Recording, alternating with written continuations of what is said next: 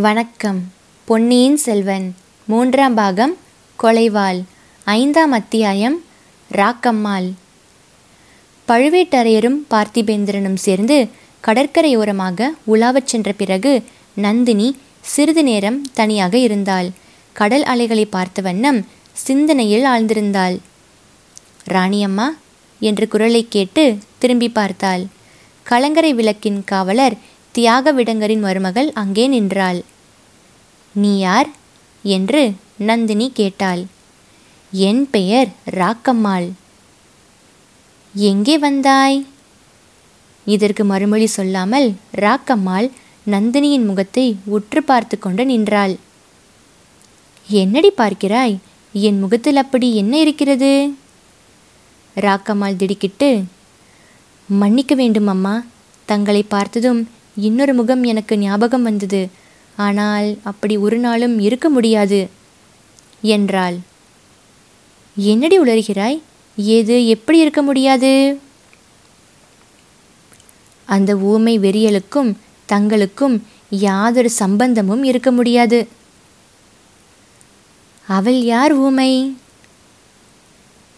ஈழத்தில் ஒருத்தி இருக்கிறாள். என் மாமனாருக்கு பெரியப்பன் மகள்.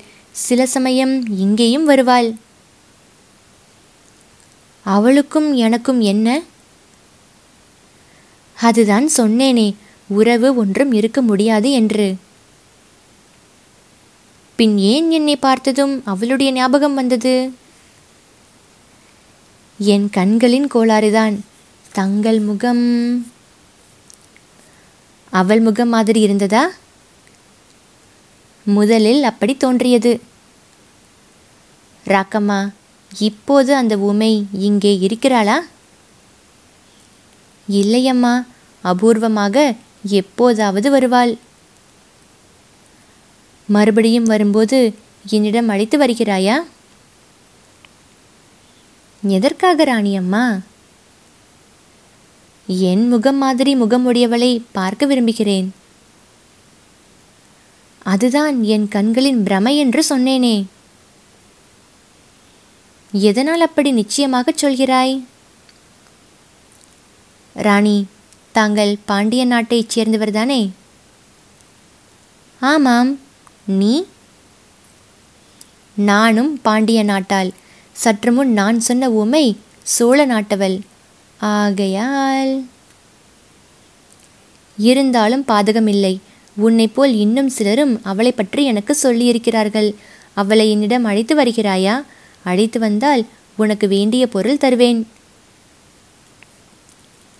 ராணி அவளை அழைத்து வருவது சுழற்காற்றை அழைத்து வருவது போலத்தான்.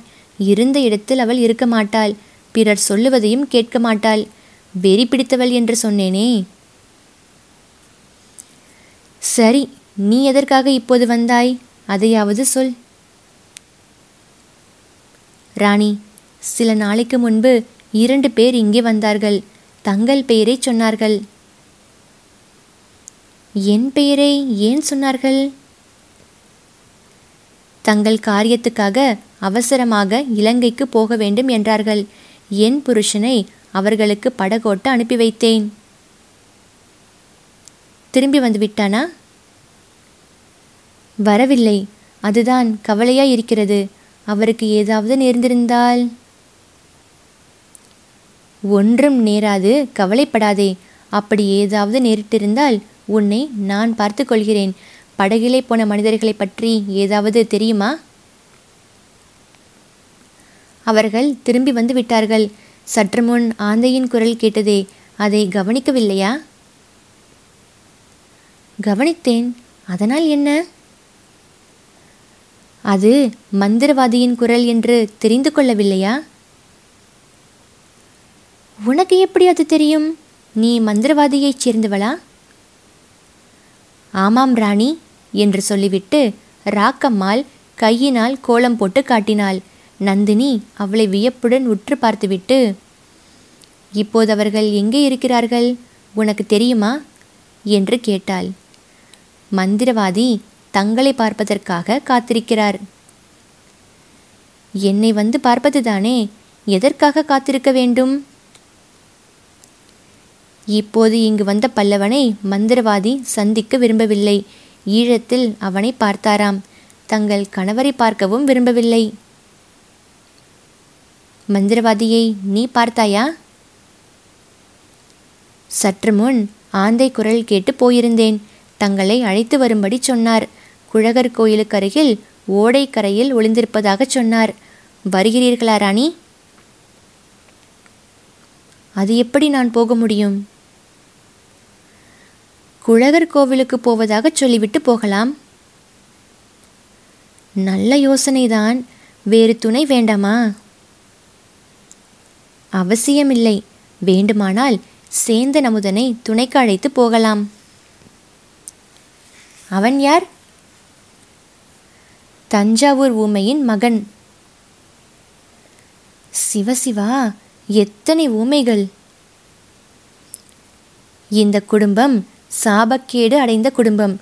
சிலர் பிறவி ஊமைகள் சிலர் வாயிருந்து ஊமைகள். என் புருஷன் அப்படி. அருமையாகத்தான் பேசுவார். நான் தான் பேச வேண்டாம் என்று திட்டம் செய்திருக்கிறேன். இலங்கை ஊமைக்கு மக்கள் உண்டா? உனக்கு தெரியுமா? ஒரு தடவை இரட்டை குழந்தைகள் பெற்றாளாம். குழந்தைகள் என்ன ஆயின என்று ஒருவருக்கும் தெரியவில்லை. நானும் அந்த ரகசியத்தை தெரிந்து கொள்ள எத்தனையோ நாளாக முயன்று வருகிறேன். இதுவரை பலிக்கவில்லை. தஞ்சாவூர்காரன் இங்கே எதற்காக வந்திருக்கிறான்? அவனுடைய மாமன் மகள் பூங்குழலியை தேடிக்கொண்டு வந்தான். அவள் இல்லை அதனால் காத்திருக்கிறான். அவள் எங்கே போய்விட்டாள்? நானே சொல்ல வேண்டும் என்றிருந்தேன். மந்திரவாதியை என் புருஷன் படகில் ஏற்றிக்கொண்டு போனதற்கு மறுநாள் இன்னும் இரண்டு பேர் வந்தார்கள். அவர்களை பிடிப்பதற்காக பழுவூர் ஆட்களும் தொடர்ந்து வந்தார்கள். அவர்களில் ஒருவனை என் நாத்தி படகில் ஏற்றிக்கொண்டு இரவுக்கிரவே இலங்கைக்கு போனாள். அவளுக்கு படகு விடத் தெரியுமா? படகு விடுவதே அவளுக்கு வேலை. படகு விடாத நேரங்களில் கோடிக்கரை காடுகளில் சுற்றி அலைவாள். இந்த காட்டில் அவளுக்கு தெரியாத மூளை முடுக்கு ஒன்றும் கிடையாது. அவள் இன்னும் திரும்பி வரவில்லை என்றால் அதை கொண்டு நீ என்ன ஊகிக்கிறாய்? யாரோ கடலில் மூழ்கி போய்விட்டதாக இவர்கள் அலறி அடித்துக் கொள்கிறார்களே அது நிச்சயமல்லவென்று சொல்கிறேன். பூங்குழலி வந்த பிறகு அது நிச்சயமாகும். அந்த பெண்ணும் முழுகி இருக்கலாம் அல்லவா? அவள் முழுக மாட்டாள் கடல் அவளுக்கு தொட்டில். மேலும் மேலும் என்ன? சற்று முன்னால் கலங்கரை விளக்கின் உச்சியில் ஏறி பார்த்து கொண்டிருந்தேன். வெகு தூரத்தில் ஒரு படகு வருவது போல் தோன்றியது. அப்புறம்? அப்புறம் அது கரைக்கு வரவில்லை. என்ன ஆகியிருக்கும் இங்கே கடற்கரை ஓரத்தில் கூட்டமாய் இருப்பதை பார்த்துவிட்டு வேறு சதுப்பு நில கால்வாயில் படகு விட்டு கொண்டு போயிருக்க கூடும். அது கூட சாத்தியமா? பூங்குழலிக்கு சாத்தியமில்லாதது ஒன்றும் இல்லை தஞ்சாவூர்காரனும் என்னுடன் உச்சிக்கு வந்து பார்த்து கொண்டிருந்தான். அவனுக்கும் அப்படியே தோன்றியதாம்.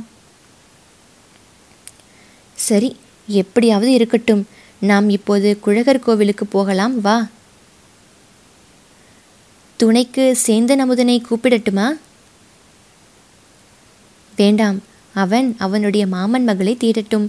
நாம் அதற்கு குறுக்கே நிற்க வேண்டாம். இருவரும் குழகர் கோவிலை நோக்கி புறப்பட்டார்கள்.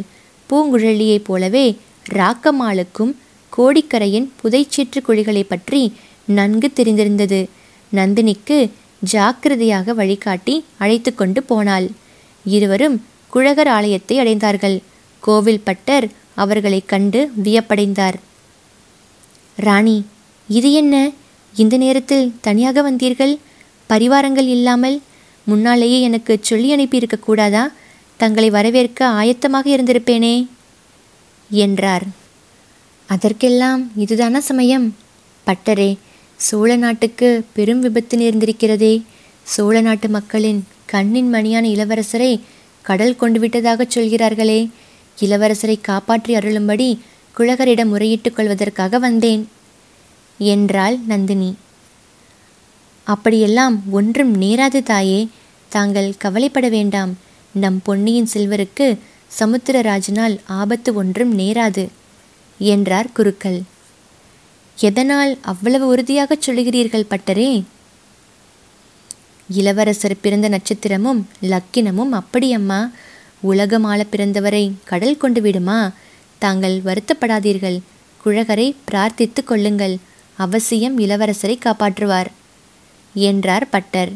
இவ்வாறு கூறிவிட்டு சுவாமிக்கு தீபாராதனை செய்து திருநீரும் கொடுத்தார். அம்மணி தாங்கள் இவ்வளவு மேலான நிலைமையில் இருப்பது குறித்து மிக்க சந்தோஷம் என்றார். என்னை உங்களுக்கு முன்னமே தெரியுமா பட்டரே? தெரியும் ராணி. பழையாறையில் பார்த்திருக்கிறேன். வைகை கரை கோவிலிலும் பார்த்திருக்கிறேன். தங்கள் தமையன் திருமலை இப்போது என்ன செய்து கொண்டிருக்கிறான்? ஆழ்வார்களின் பிரபந்தங்களை பாடிக்கொண்டு ஊர் ஊராய் தெரிந்து கொண்டிருக்கிறான். அவனை நான் பார்த்து வெகு காலமாயிற்று. அவனுக்கு கூட அதை பற்றி குறைதான் அம்மா. தாங்கள் பழுவூர் ராணியான பிறகு அவனை பார்க்கவே இல்லை என்று வருத்தப்பட்டான்.